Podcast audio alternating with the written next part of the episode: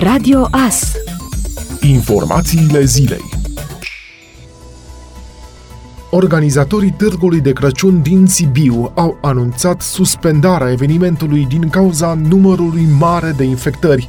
Municipiul a ajuns la o incidență cumulată de 6,03 cazuri la 1000 de locuitori în ultimele 14 zile. Știm că vă așteptați ca dintr-o zi în alta să ne vedeți instalând căsuțele în centrul orașului, însă am luat decizia să suspendăm organizarea Târgului de Crăciun. Evoluția pandemiei este îngrijorătoare și orice risc, cât de mic, trebuie eliminat. Ne-am fi dorit să organizăm evenimentul, să încercăm să salvăm ce se poate, măcar din Crăciun, în acest an ciudat, iar potrivit reglementărilor în vigoare puteam organiza evenimentul, au transmis luni organizatorii Târgului de Crăciun pe pagina lor de Facebook. Ne-am decis însă să eliminăm orice risc, în speranța că ne putem aduce contribuția la încetinirea creșterii numărului de cazuri de persoane infectate cu coronavirus, ceva ce ar trebui să facem cu toții în această perioadă. Noi suntem pregătiți să organizăm evenimentul. În cazul în care situația se va îmbunătăți, vom regândi această decizie. Până atunci, aveți grijă de voi, au transmis organizatorii evenimentului. Târgul a avut prima ediție în anul 2007, anul Sibiului în calitate de capitală culturală europeană. Evenimentul se derula pe parcursul mai multor săptămâni în piața mare a orașului, fiind punctul de atracție al sărbătorilor de iarnă.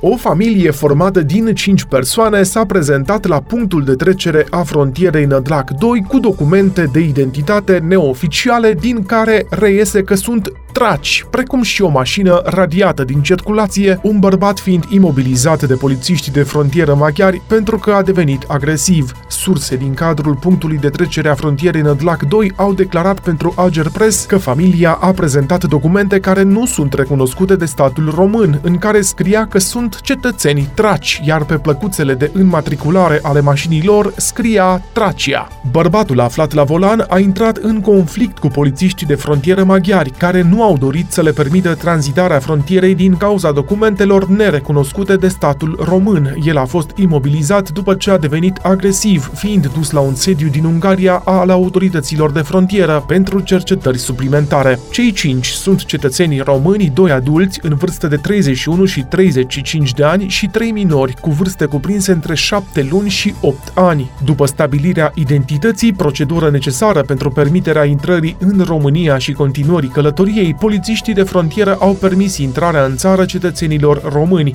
Menționăm că pe timpul derulării verificărilor, persoanele adulte au refuzat să colaboreze cu autoritățile maghiare pentru stabilirea identității, motiv pentru care acestea au fost oprite pe teritoriul statului vecin pentru verificări suplimentare, iar pentru că șoferul s-a manifestat agresiv, a fost imobilizat de colegii maghiari, a mai declarat sursa din cadrul Vamei Nădlac 2. În acest caz, polițiștii de frontieră arădeni fac cercetări pentru tentativă de trecere ilegală a frontierei de stat, fals privind identitatea, conducerea unui vehicul neînmatriculat și cu numere de înmatriculare false și participație improprie la tentativă de trecere frauduloasă a frontierei de stat. La data de 1 noiembrie, polițiștii din cadrul poliției municipiului Reghin s-au sesizat din oficiu cu privire la faptul că pe drumul județean 153C, în afara localității Gurghiu, se află un autoturism răsturnat în afara părții carosabile. La fața locului, polițiștii au mai stabilit faptul că plăcuțele cu numerele de matriculare de la autoturismul în cauză ar fi lipsit, iar în interiorul autovehiculului nu s-ar fi aflat nicio persoană. În urma verificărilor efectuate, Polițiștii au identificat conducătorul auto ca fiind un bărbat de 31 de ani din comuna Solovăstru și alți 2 tineri de 16 și 19 ani din aceeași comună, care la momentul producerii accidentului s-ar fi aflat în autoturism în calitate de pasageri. În urma accidentului a rezultat rănirea ușoară a celor 2 pasageri. De asemenea, ca urmare a verificărilor, a reieșit faptul că șoferul nu posedă permis de conducere valabil pentru nici o categorie de vehicule. Astfel, față de bărbatul de 31 de ani, polițiștii au luat măsura reținerii pentru 24 de ore, acesta fiind introdus în centrul de reținere și arestare preventivă din cadrul IPJ Mureș. Cercetările sunt continuate în vederea stabilirii tuturor împrejurărilor producerii incidentului sub supravegherea parchetului de pe lângă judecătoria Reghin. Comitetul Național pentru Situații de Urgență propune ca purtarea măștii de protecție să fie obligatorie în toate localitățile din județele unde incidența depășește 1,5 la 1000 de locuitori, iar în județele în care rata de infectare este mai mică de 1,5, purtarea măștii să fie obligatorie în localitățile unde incidența depășește 1,5 la 1000 de locuitori. Totodată a fost actualizată lista statelor și zonelor de risc epidemiologic ridicat. Propunerea Comitetului Național pentru Situații de Urgență ar putea intra în vigoare și la Târnăveni, unde incidența este de 1,5 la 1000 de locuitori.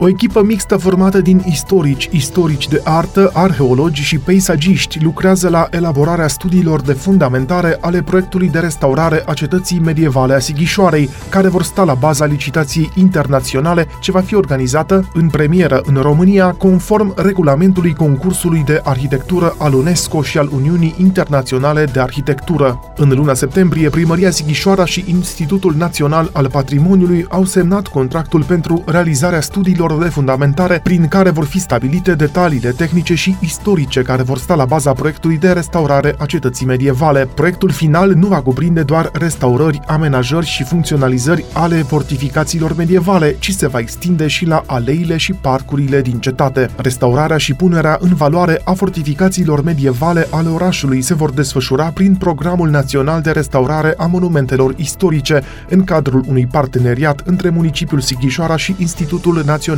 al Patrimoniului.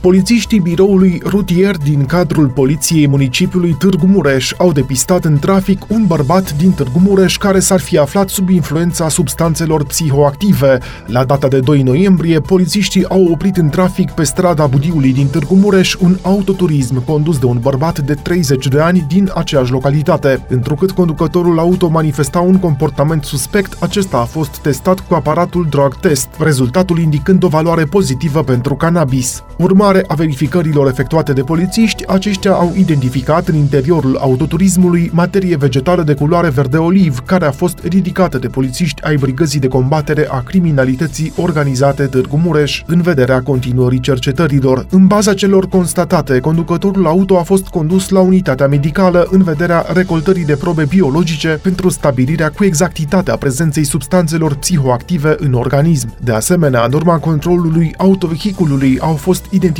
o armă neletală, precum și peste 130 de bile de cauciuc, care au fost ridicate în vederea confiscării, iar bărbatul în cauză a fost sancționat contravențional. În cauză, polițiștii efectuează cercetări sub aspectul săvârșirii infracțiunii de conducere a unui vehicul sub influența alcoolului sau a altor substanțe, sub supravegherea unității de parchet competente.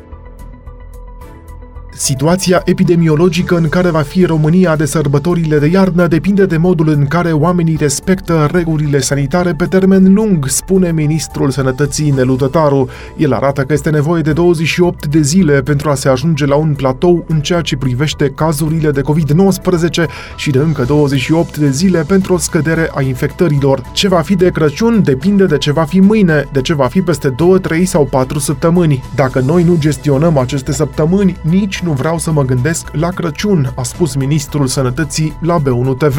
Noi avem în acest moment niște repere. Barometrele mele sunt unitățile de primiri urgențe, internările, decesele, terapie intensivă cu extensie, în condițiile în care eu respect niște reguli. Avem 3 cicluri de 14 zile, ar trebui să ajung la un platou. Va trebui să continui cu încă 3 cicluri de 14 zile ca să încep să scad.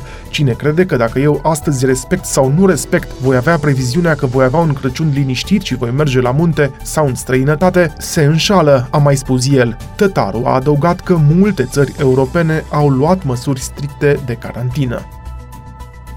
Publicația Le Parisien susține că UEFA analizează posibilitatea ca turneul final al campionatului european de fotbal amânat pentru anul viitor să fie organizat într-o singură țară. Campionatul european ar urma să aibă loc anul viitor în 12 orașe din 12 țări, printre care și Bucureștiul. Însă, jurnaliștii de la Le Parisien susțin că oficialii forului european iau acum în calcul posibilitatea ca turneul final să se dispute într-o singură țară, aceasta fiind Rusia, Croația, care dispune de infrastructura necesară după ce a organizat și Cupa Mondială din 2018. Deocamdată, potrivit UEFA, meciurile de la Euro 2021 se vor desfășura după cum urmează: grupa A în Roma și Baku, grupa B Sankt Petersburg și Copenhaga, grupa C Amsterdam și București, grupa D Londra și Glasgow, grupa E Bilbao și Dublin, iar grupa F în München și Budapesta. Ascultați Radio Astărnăveni 107,1 FM și online pe tvas.ro.